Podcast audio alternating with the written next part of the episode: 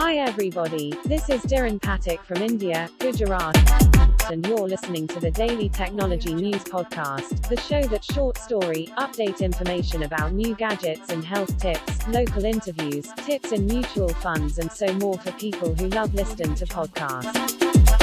Only on my podcast.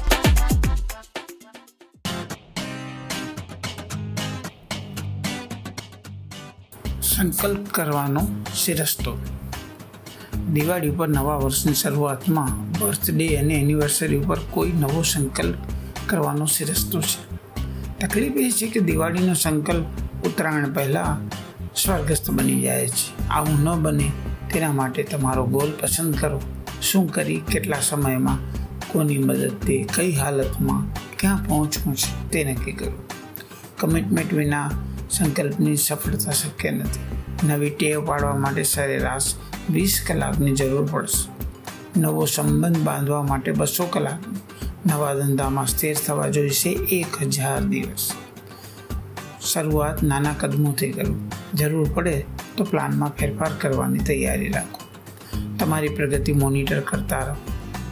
એક સંસ્કૃત સુભાષિત કહે છે, દાનસ્ય કર્તવ્યસ્ય ચ કર્મણિ ક્ષિપ્રમે કૃતિમાનસ્ય કાલ પીબતિ તદસમ.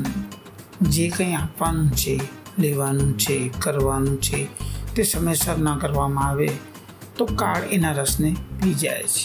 દુનિયાના પ્રથમ મેનેજમેન્ટ ગુરુ શ્રી કેવી યાદવ સંકલ્પની સફળતા માટે એમના ફોર્મ્યુલા ગીત 18/14માં રિસોર્સ અને દરેક રિસોર્સ વાપરવાની અલગ અલગ પ્રોસેસ ઉપર ધ્યાન આપવાની સલાહ આપે છે. જે સંકલ્પ કર્યો છે તે માટે જરૂરી રિસોર્સ ઊભા કરવાની, જે રિસોર્સ છે તેનો મહત્તમ ઉપયોગ કરવાની અને જરૂરી આવડત મેળવવાની ત્રેવડ ન હોય તો સંકલ્પ ફક્ત સપનું બની રહેશે. સંકલ્પમાં સ્વાર્થનો વઘાર કરવાની મનાઈ છે. તમારા સંકલ્પની કેટલી અસર કોના ઉપર કેવી રીતે પડશે તેનું ધ્યાન રાખો.